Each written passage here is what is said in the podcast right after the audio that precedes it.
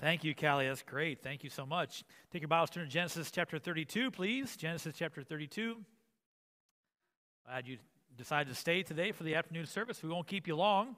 Um, we'll just uh, have a quick service here, but give you something hopefully will be encouragement and challenge to you. Kids or adults, if you need a, a, a handout to take some notes on, just raise your hand. Pastor Levi's in the back there. I will let the kids know that today is a special day. Miss Jackie has something for the kids afterwards, all right? So we have for you a Tim Hortons gift card. On that gift card is enough to buy a small hot chocolate and a donut for each kid. So Merry Christmas, Happy New Year, Happy Hanukkah. This is all you're going to get for the rest of the year, so enjoy it. Fill it in. Groundhog Day, this count. All of it is all filled in here. So hope you enjoy that. So afterwards, see Miss Jackie. Uh, even if you don't take notes today, we'll let you have one of those but we encourage you, kids, to take notes, write something down, a word that you heard, or draw a picture of something. Uh, do something productive. I hope we can get something. This is what our family style service. We, we enjoy this, look forward to this uh, every week. Uh, to have our family sitting together, kids in big church. We used to call this big church. And so the kids get to be in big church and hear uh, a message from God's word. And so excited about that. I do want to say one thing just before I begin the message about Mrs. Thompson. Mrs. Thompson was uh, growing up. I grew up in Cleveland, Ohio. How many? Let me ask this question: How many uh, did not know Roy and Faith Thompson? Do not know Roy and Faith. I know a number of people don't know them. All right, they're members of our church actually for about I don't want to say six or seven years. When he retired from pastoring in Cleveland, he moved up here, joined our church, and used our church as a center to, as he traveled. And Mrs. Thompson came and served and worshiped and fellowshiped at our church. And so many of you know Mrs. Thompson, and uh, a great godly lady, great example. And uh, so I just want to say uh, publicly how much I appreciated her testimony. And uh, one of my favorite quotes from Mrs. Thompson was this she, someone said to her, Do you ever disagree with your husband? I mean, he's the pastor and he makes the decisions. Do you ever disagree with your husband? She said, If I do, you'll never know. That's a great question. That's a great answer. And she did, believe me, she did. I knew. and uh, so it, it, was unique for me because I saw him as my pastor. The church in Cleveland was around about 1,200, 1,500. So it was a big church, and I saw him as this, you know, life you know, bigger than life character. And you know, I saw him on TV at times and different things. And I saw him like a great leader. And then he moved to St. Thomas, and he was, uh, we would joke that he was my assistant. And we make that joke, and we, were, we had that kind of different relationship. I remember going golfing with him for the first time and saw him cheat. And I realized he was a man like every other man. and he wasn't even joking, was he, Neil? He, he was really a cheater. and he was a great man of God. We, we loved uh, uh, Mr. Thompson, Pastor Thompson, and then now Mrs. Thompson, who's gone to be with the Lord. And so we're thankful for her legacy in her life. And I hope and pray that, that uh, my life will, will measure up uh, not just to her life, but to my Savior, Jesus Christ. And that's what we're aiming for, right? So here in Genesis chapter 32, we'll be there in just a minute. Um, the Bible says in Psalm 121 Behold, he that keepeth Israel shall neither slumber nor sleep. And so while you're sleeping, God is working. I want you to understand that. God does not take a day off. He does not take a, a, rest anymore. He, he worked for six days, and the seventh day he rested. I think he's been working ever since. And so he's always working. We heard that even in the message this morning from Pastor Yeomans. God is working. And so God works through the night hours. We've been talking about this in our afternoon sessions. Uh, we'll probably finish it up today and then start something in the new year. I think we have, I think, I think Keith Lariah is going to speak for us on an afternoon. Yeah, so next week we have communion, and then Brother Lariah is going to bring the word for us. We're excited about that. Good to have these young men that uh, are going to preach for us, so good to have that. And then in the new year, we'll start something different. But here, looking at God working through the night, we've seen uh, God working in the twilight, through the midnight hours, through the middle of night, and we'll see that again today. Today, we're going to look at a midnight meeting like nothing else described in the Bible. It's a unique story, really, if you think about what happened here in this midnight meeting. And we're going to talk about struggling through the midnight hours. Struggling through the midnight hours. Have you ever struggled through the midnight hours? Have you ever laid awake thinking, I, I wish I could sleep, but uh, I'm struggling. This, this is, I got something on my mind, something on my heart. Uh, going back to Dr. Thompson, thinking of him when he was here in Canada, he uh, got leukemia and was in the hospital uh, up in London. And great man, a great faith, but he said, he said to me, the devil comes knocking at night.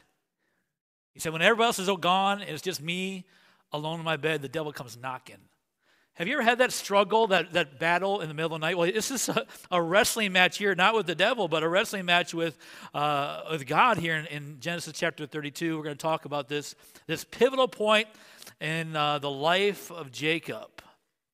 Jacob, whose name means supplanter or schemer or manipulator, someone who's always manipulating their way through life. Maybe you know somebody like that. Maybe you, in fact, if we're honest with ourselves, we're all like that some ways, manipulating our way through life. And here is Jacob, who's known as a deceiver or a supplanter or manipulator.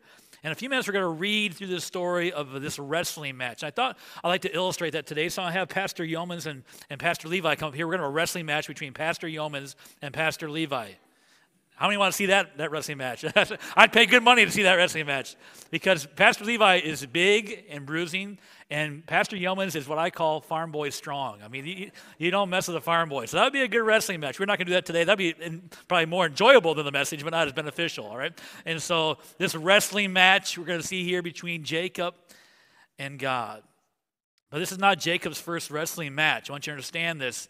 I won't take time to develop this, but to give you some points here through in Genesis 25, the Bible says that Jacob and his twin brother Esau struggled together even before they were born.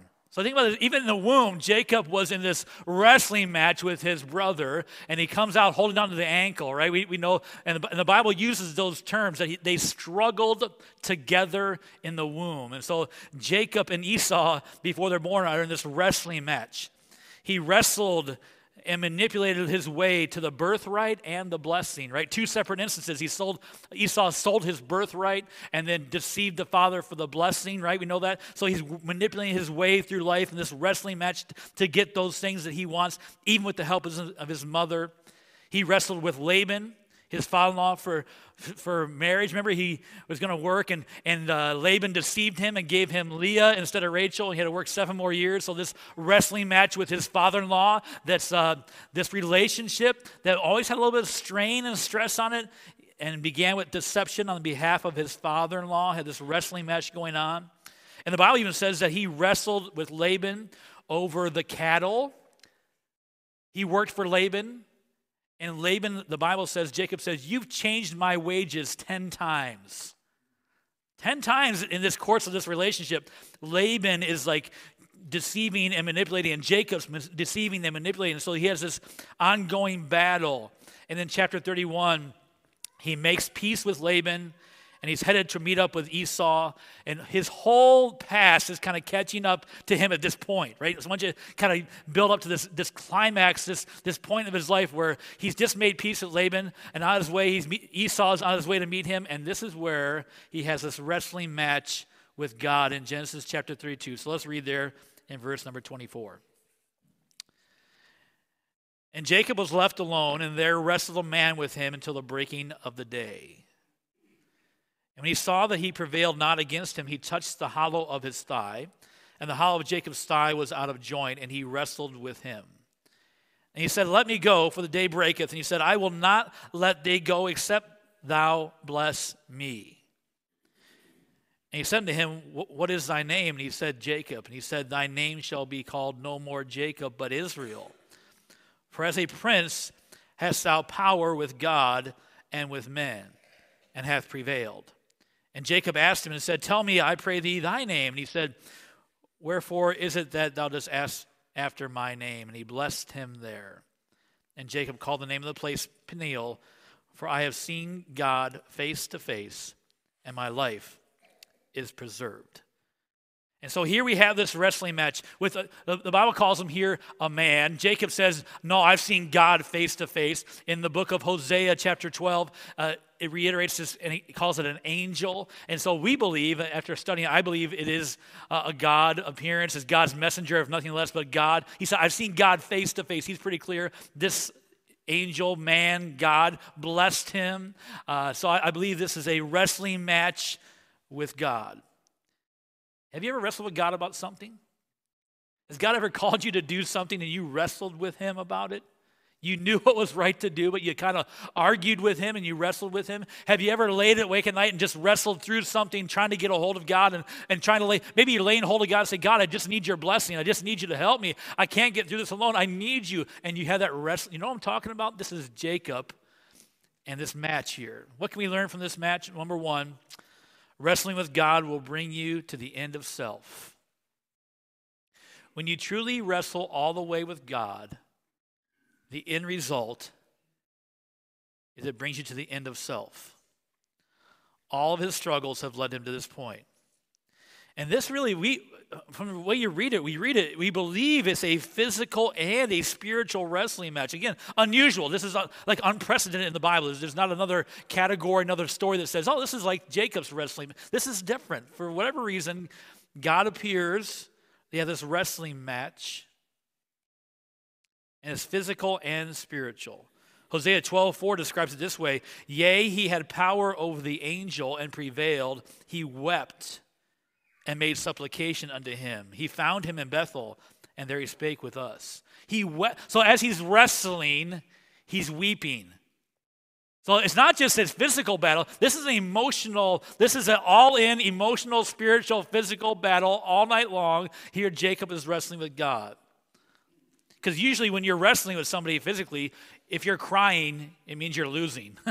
but here, as he cries, he's winning. He's holding on to God. And he comes to the end of self.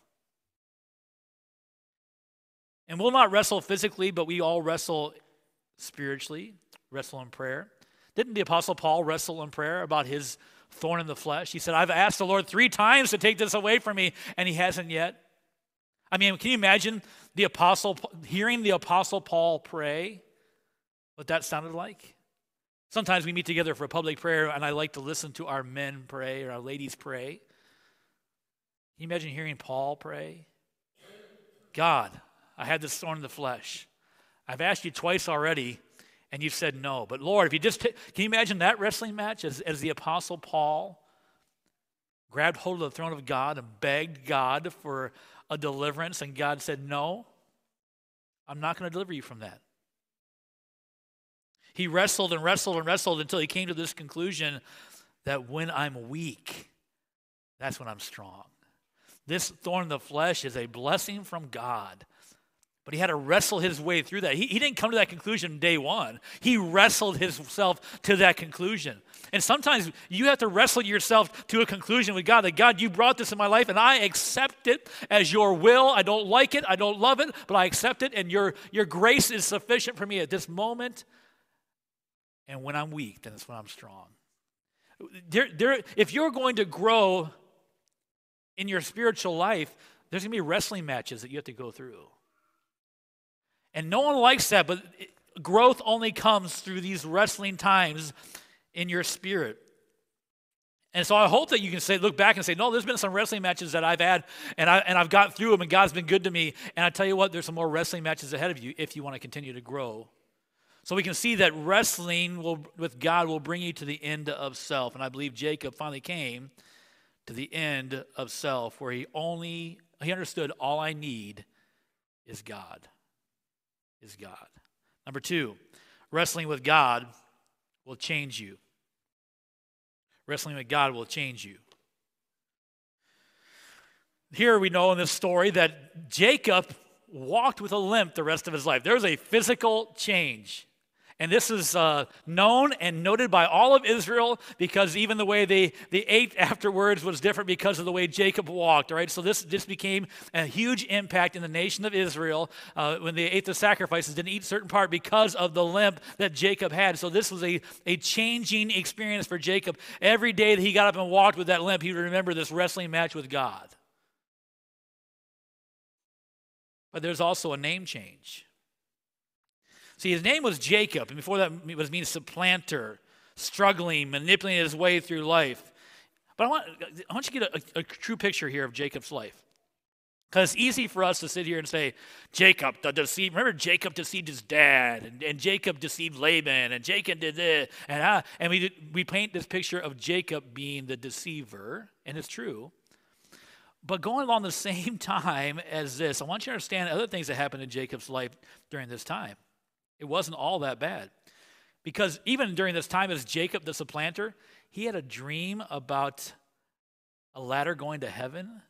He had this experience. Of, I mean, God gave him that dream. So it wasn't like this, you know, Jacob, the supplanter, and then Israel, the prince. It wasn't, wasn't that, that drastic. He, he did have a walk with God that in, involved even a dream of an, a ladder to heaven. He had that. Uh, when he's with Laban, God tells him to leave Laban to get out. It's time to get away from your father in law. Uh, the relationship's going bad. So God spoke to him very clearly, and, and he obeyed God and moved away from Laban. Even in chapter 32, verse number 1, as he uh, leaves Laban and he appear, uh, prepares to meet Esau, and angels of God meet with him. So he has this ongoing relationship. So think about this. Here we have Jacob. He has an ongoing relationship with God that coexists at the same time that he's manipulating and struggling his way through life. And I think that describes a lot of Christians. We, I mean, we come to church, and we not saying you don't have a prayer time and a, and devotional time, but we also have this other side of us that struggle and manipulate and can't let go of certain things, and we hold on to, and we hold on to, and hold on to. And meanwhile, we do have a relationship with God. And so it's okay, it's possible to have both those going on at the same time. That's Jacob. But here, when he met with God and finally came to the end of self, it was a change. And God says, Now your name will no longer be Jacob, but I'm going to call you Israel. Israel. And Israel means one who wrestles with God or has the power of God on him. Or uh, here it talks about being, a, as a prince, you have power with God. He calls him a prince.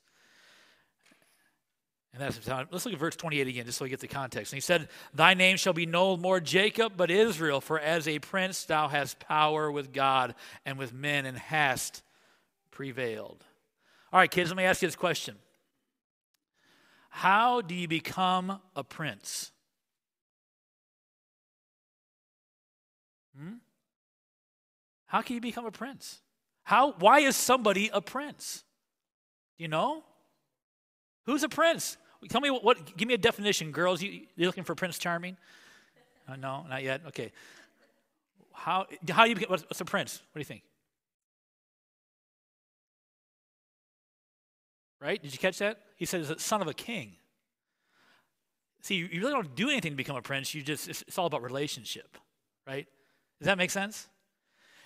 Yes, certainly if you, if you're a guy and you married a princess, you become a prince because of the relationship you now have with the king. The prince is only defined by relationship. You can't struggle your way through and force your way through and manipulate your way through to become a prince. You become a prince because of relationship, because of your relationship to the king. Now, let me make this application. I think it's so clear to us.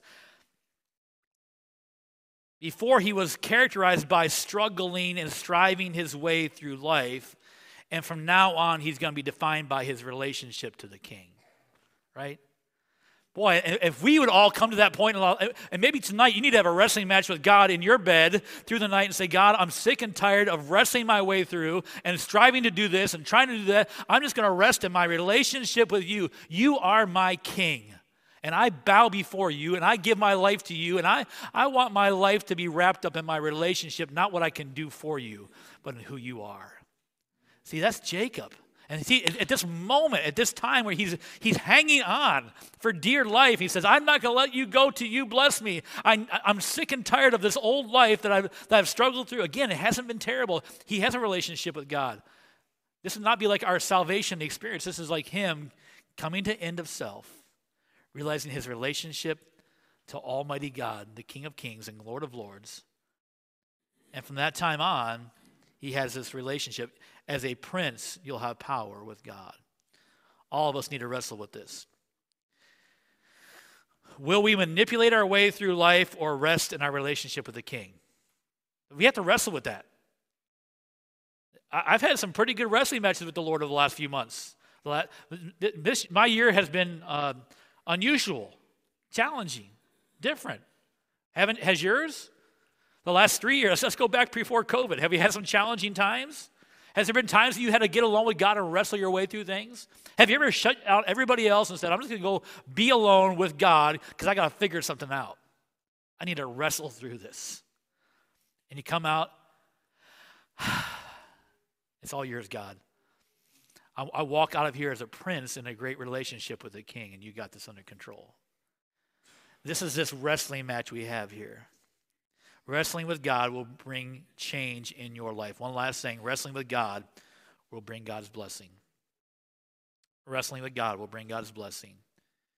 He says here, I won't let you go unless you bless me. Think back, you know, about Jacob. Isn't that what he wanted all along? Wasn't that why he deceived his dad? I want the blessing. I want the blessing. I want the blessing. Let's go back even further. While they're in the womb, did not God tell his mother, The elder shall serve the younger? God already had planned that Jacob would be the one that would be blessed. And he's struggling. He wants the blessing. He wants the blessing. He wants the blessing. And he had to realize the blessing comes only in my relationship to the Father, to the King. And God's blessing is upon him.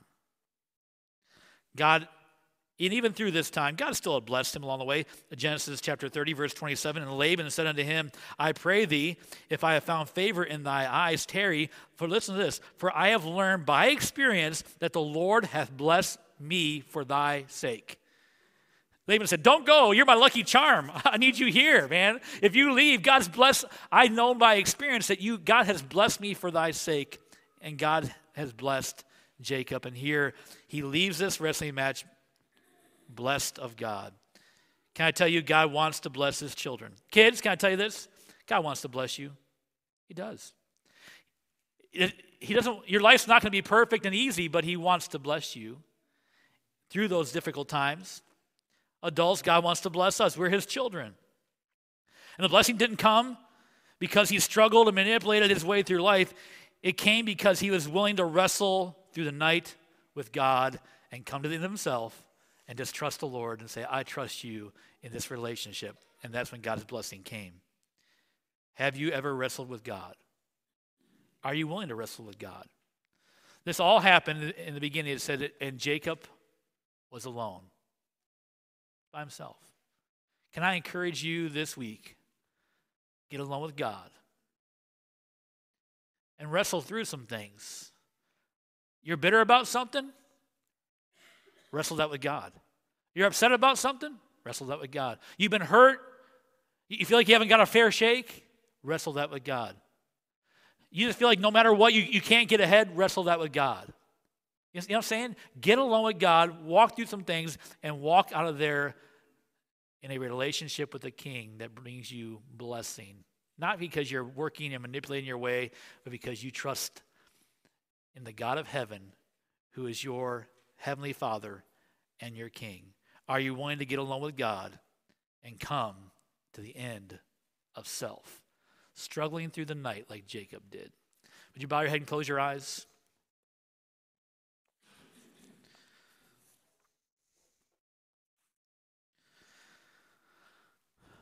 It's an unusual story, very unique. Sometimes even hard to figure out and read different things and understand. But God included it here for a reason for us, for us to learn something. How many today would say, maybe you're here today this, this, this afternoon thinking, I'm going through a struggle, right? I'm, I'm, struggling through something right now. I need to struggle through. I need to get alone and get alone with God and figure this thing out. I hope you'll do that. I hope you'll do that. Maybe in your life you look back and think, I've just been struggling my life and trying to please everybody and please this and please that. What I need to do is get along with God, wrestle with the fact that I'm a, I'm a prince of the king, and walk out in the right relationship and trust Him to bless you. God's going to work in your life and in your heart. Maybe through the middle of the night, maybe in, the, in broad daylight. But don't be afraid to wrestle with the Lord. I love Jacob here. He held on and said, I'm not letting go until you bless me. What if you locked yourself in, in your room and said, I'm not leaving here until I get some things straight? I got some sin in my life I've been dealing with for a long time, and I keep having, I keep losing. I'm going to lock myself in this room until I get done with this. I'm going to wrestle this thing out, get along with God, get a hold of God and let God change your life. Heavenly Father, we, we give this time over to you. We ask that your word will be uh, fitting in our life and applicable to our life and help us to think about these things this week. And Lord, I pray that as we get a hold of you, that you reveal yourself to us. And Lord, please bless your children. Help us to be a great example of Jesus Christ to those around us. In your precious name we pray.